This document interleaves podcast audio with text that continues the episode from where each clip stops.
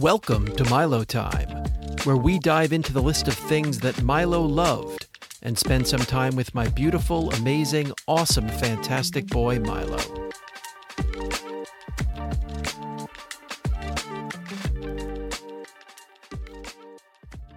Welcome back to another episode of Milo Time. Daryl Kessler along with Lisa Cohen. Hey. And we are once again recording from our remote studio in Sherman, Connecticut. One of one of many global studios that we have. This is a massive enterprise. So massive you know, enterprise. Europe next week, probably Asia. we're going to take the show on the road. but on the road currently means in Connecticut, and we're really happy to be here and looking forward, Lisa, perhaps to going for a little hike yeah, in Connecticut it's, later uh, it's very very nature focused uh, Yeah. jaunt that we have here. So it's great to get out of the city. Well, it is a beautiful day in Connecticut, so we're happy to be here, and thanks for hosting us. Thanks for coming up. So, as our listening audience knows, on this show, we look at the list of things that Milo loved, and Lisa picks out something that is of interest to her. And I'm wondering if something is of particular interest to you today, Lisa. Yeah, this one looks good. Slope Barbershop.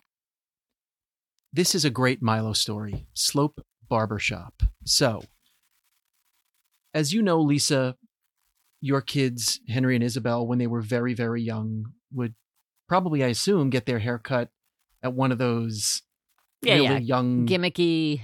Sit in the sit in the car, get a lollipop, put some Dora the Explorer on. That's exactly right. So Keep them calm for the ten seconds it takes to cut their hair. Yeah, Get the hell and- out of there. and those barbershops are well equipped to handle a crying kid or a kid Mhm. who and then we also noticed that those barbershops strategically became toy stores sort of on the way out Yeah, yeah. so that when kids were upset from getting their hair cut what better Make way a to sale, what yeah. better way to appease them than to sell Right. them four thomas trains or something Right, like that or whatever the kids are interested in or lollipops and uh, anything else so max and milo like isabel and henry um, when they were very young would get their hair cut at a place uh, in our neighborhood called lulu's which was a kid's barbershop with the race car Mhm, and mhm. the associated toy store.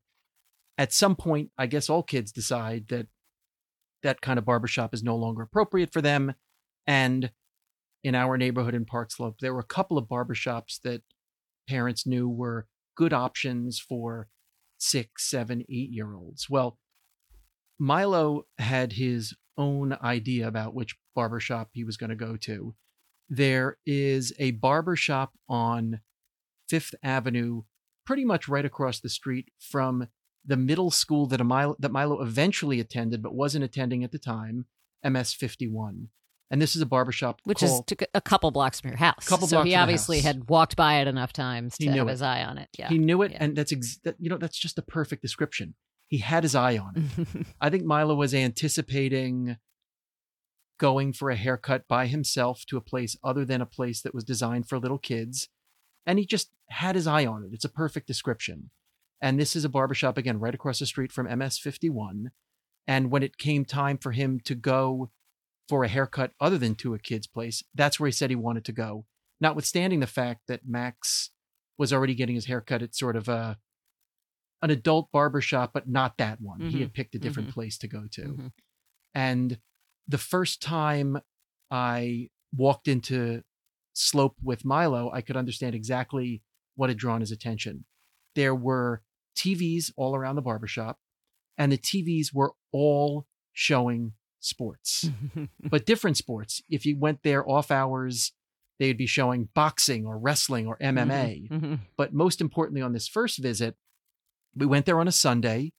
And I remember saying to Milo, well, they don't take appointments, but we should get there early because I'm sure you don't want to miss the NFL games. He said, that's right. We got there about noon and there was a line in front of us because they don't take appointments, but they had the NFL games and the NFL pregame at that moment uh, on the TV screens nice.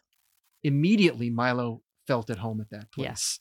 Amazing. Now, what I didn't know at the time, Milo may have known, and it probably was an attraction for him, was that the bulk of the clientele at, at Slope was African American and Caribbean men. And Milo, as most in our listening audience know, had curly hair, as did many of those in the clientele at that shop. And he drew the conclusion that this was the proper place for him to get his haircut. And we had no objection to it. Of course, we were willing to take a chance. And uh, sure enough, it became his barber for life. But what was most interesting was from that very first time that he was there, they treated him like he was any other adult. And I saw it from the very first time. I was there. They knew I was his father, but they spoke only to him nice. and they asked him what he wanted. They were not interested in Yeah. saying to me, "Oh, what what does he want? What kind of Yeah, haircut? yeah. How do you gonna how do you Yeah. want it done?" Once he was in the chair, they spoke to him only. And in fact, even after the first time he was there, when he was probably seven or eight years old, he asked me not to go back with him anymore. Mhm. I think he felt that he had established a relationship with this one particular barber who he went to many, many times. And he loved the fact that they treated him like they treated well, you everybody you have always said about Milo that he he he was he had this sort of old soul, like he was he was ready to be a man, yeah. even if his body wasn't quite there. Like in his mind, he wanted this to be his place. Yeah, you know, I hadn't really thought about this that way until you just mentioned it, but it really is true that, you know, we've talked a number of times, and I spoke about at Milo's service that there were times when Milo would behave in a way that suggested that he was a much older person in a much younger person's suit or body. and this was one of those examples when he was perfectly comfortable interacting with people much older than he was Mhm. even if he was the only person that age by like no one was even close to him in the place everyone there was at least a teenager or older it didn't matter to him he felt that that was his place it was And, and he was right, by the way. He, he went in there and they treated him like that. he was absolutely right and in fact i remember i said right after the first time he went there he told me he didn't want me to come with him anymore. I said you know what? The second time you're going there let me just go make sure everything's okay again. He pushed back but i said i'll drop you off there. I just want to make sure everything's okay. And we arrived there and milo walked in and exchanged like three or four multi-step handshakes with a variety of people, including barbers at the place. And I said, you know what? I think Milo's got this Yeah. under control. Yeah. And then, of course, Milo and Max would make fun of me for referring to it as a multi-step handshake. I'm sure there's that is embarrassing. it is totally embarrassing and, and really an old man's thing to say. But it is true that from that time on, Milo felt completely at home at that barber shop.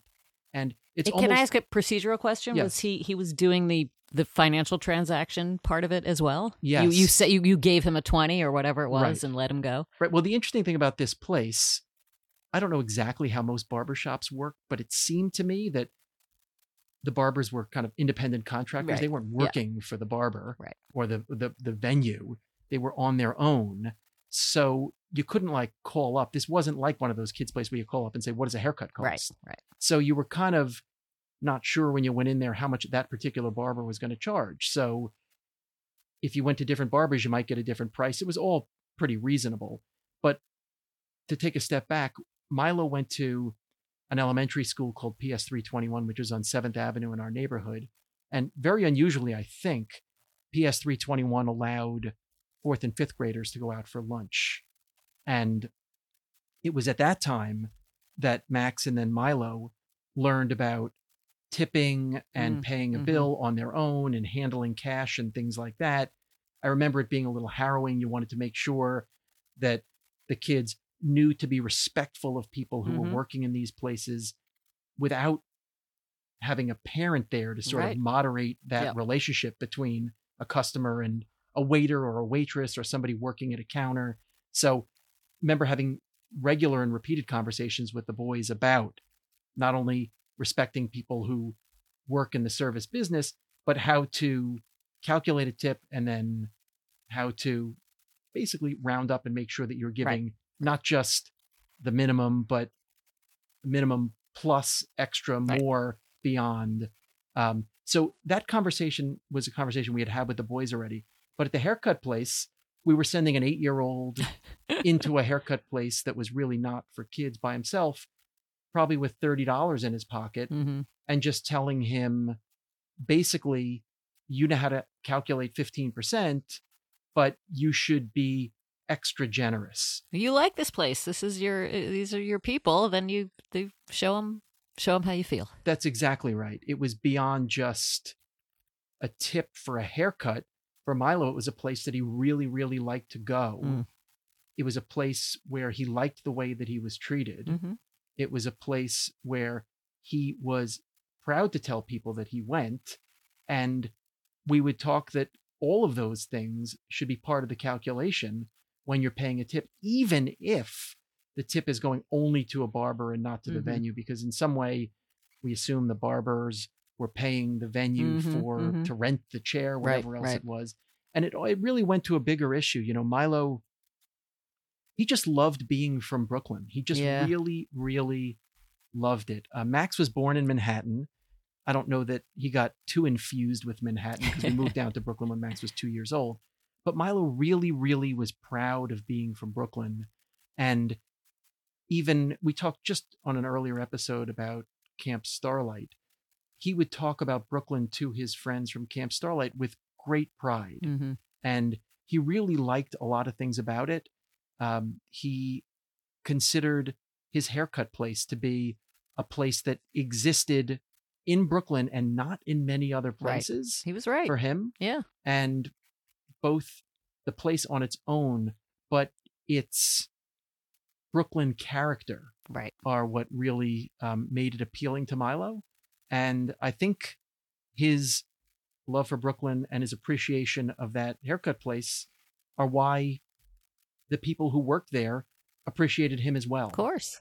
Now, the shame is that I remember when Milo was first diagnosed and he started treating, and as is typical, his hair fell out. Um, he was sort of looking forward to that day when he was done treating and he had beaten this monster and he would have enough hair on his head again to return to Slope for another haircut. Sadly, that didn't happen. Um, as we've talked before, I'm not a magical thinker. I don't believe in cosmic connections necessarily, but I would point out that while Milo was treating, there was some sort of electrical fire at the barber shop and it never It reopened. was also was the pandemic. there was the pandemic, which was a real struggle for Yep. all service uh, businesses. But even once it reopened, and I think it would only reopen very briefly, they did have a fire there. Mm. And Alana and I walked by very recently and it had not reopened. And I'm not sure it Yeah. ever did reopen after that. And that was probably about a year ago, maybe even a year and a half ago now Right. And it doesn't look like it's going to reopen anytime soon. Um, again, not a magical thinker, um, but I can think to myself, you know, Milo, don't sweat it. You didn't Mm. miss the opportunity to go back to Slope and, and see your friends. Right. Well, that's all the time we have on this episode of Milo Time. We'll hope you'll join us once again when we, again, look at the list of things that Milo loved. Thanks for joining us.